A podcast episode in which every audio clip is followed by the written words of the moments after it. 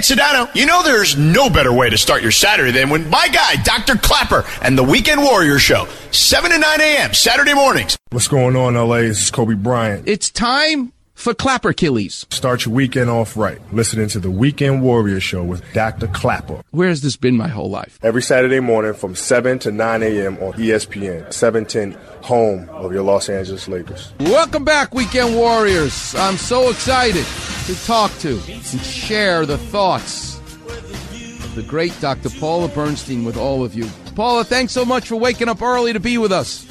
Oh, I always wake up this early. It's really nice to talk to you, Robbie. Oh, I just you? love it.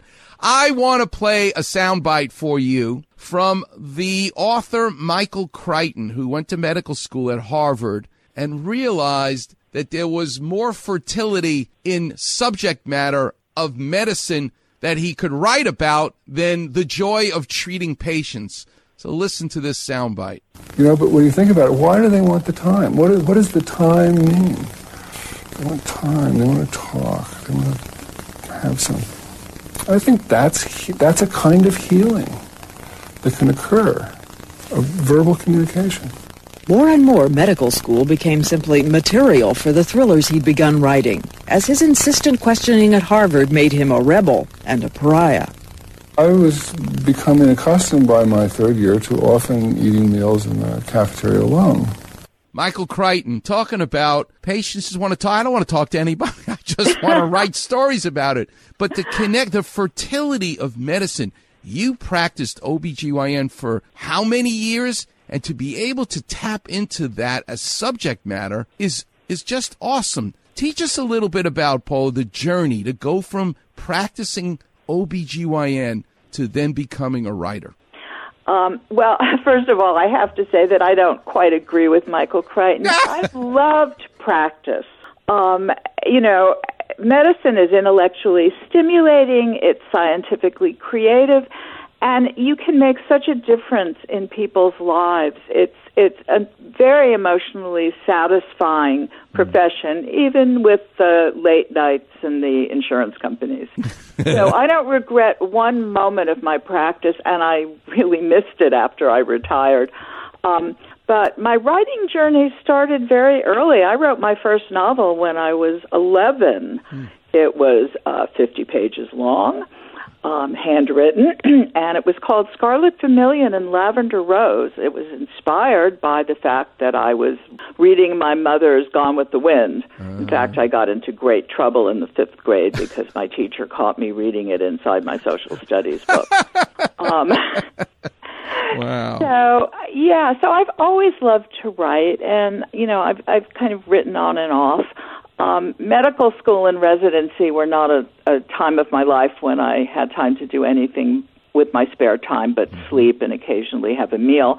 But um, once I began practice, I started taking writing classes again at UCLA Extension because they have a wonderful writers program. And by the time I retired, I had a bunch of first drafts sitting in my file cabinet. Um, you know, being a serious writer requires um, having a good editor and um, having the time to rewrite and to explore the options of publishing, which, you know, with a full time practice and a, a husband and a young child, I really didn't have. But once I retired, I really turned back to that and, and decided this was something I wanted to spend time with. And um, so I invented Hannah Kline, who's been my heroine through um, eight books now. Wow. And she's an OBGYN who practices at a prestigious private hospital, which shall be unnamed, um, in Los Angeles. um, and uh, unfortunately, people in her orbit have a bad habit of getting murdered. So are you like sleeping in the, and in two in the morning you're sound asleep and all of a sudden your eyes open you go oh my god I got a great idea. I should do this this and this. I mean is it is it an obsession now that you think about this twenty four seven?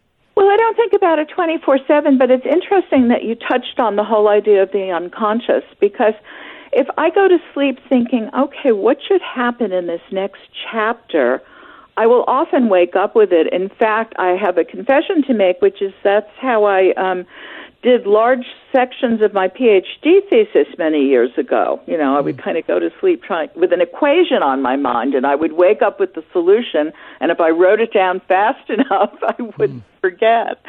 So the subconscious is very powerful, and um, yeah, I often dream my good ideas, or you know, wake up with them.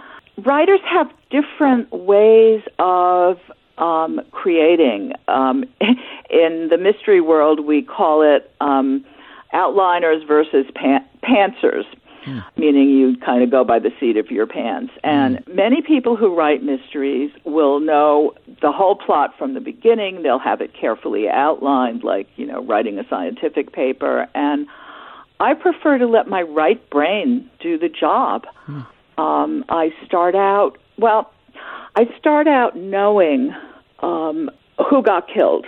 Hmm. And I have a whole cast of recurring characters in my series. I've I've now written eight books, and I'm working on the ninth. Um, so, you know, and I know all about their backgrounds and stuff. I mean, it's like they're alive. Um, wow. But so I I know who gets killed, and there are several things that I try to do with each book. Hmm. Um, I obviously I have a who done it, and those are in in a way standalone mysteries. But then I have characters whose relationships and whose lives um, I follow. For example, Hannah started out in book one as a young widow with a precocious four year old, and um, in the course of the first mis- murder to be solved, she meets this very hunky LAPD detective, and they start a relationship which evolves over the course of uh, the next many books. And a lot of my readers are as interested in what's going to happen to Hannah and Daniel as they are in the mystery. And then the other thing I love to do, and and this has something to do with medicine as well, is I like to introduce my readers to things that I find fascinating, um, and that I like to kind of educate people about. Hmm. So often there are things about medicine. Like one of my books talked about immune therapy for cancer mm. in you know in language that anyone who doesn't have a scientific background necessarily could understand. Mm. Um, uh, you know, another of my novels talks about the world of high tech infertility and some of the major ethical issues that are unsolved with that. Mm. Um, and then I'm an astronomy junkie, so I killed off an astronomy professor who had just gotten a Nobel Prize, and then I taught my readers about the search for extrasolar planets. So, you know, I know, I sort of know what my world is going to be, what education part I'm going to put in my book, mm. but I go, I just investigate as the murder happens. I make up new characters as I need them. And from chapter to chapter, I just kind of say, okay, what would Hannah and Daniel do next? And eventually, about half to two thirds of the way in, I figure out which of my many suspects has is the killer and why. Do and you have a favorite? Do you have a favorite mystery? Someone that inspired you? I mean, I just love Rex Stout and Nero Wolfe because Archie Goodwin is actually telling you the story, uh, not right. here. Do you have a favorite murder mystery that really is the gold, the ultimate that you think about as a as a as a role model?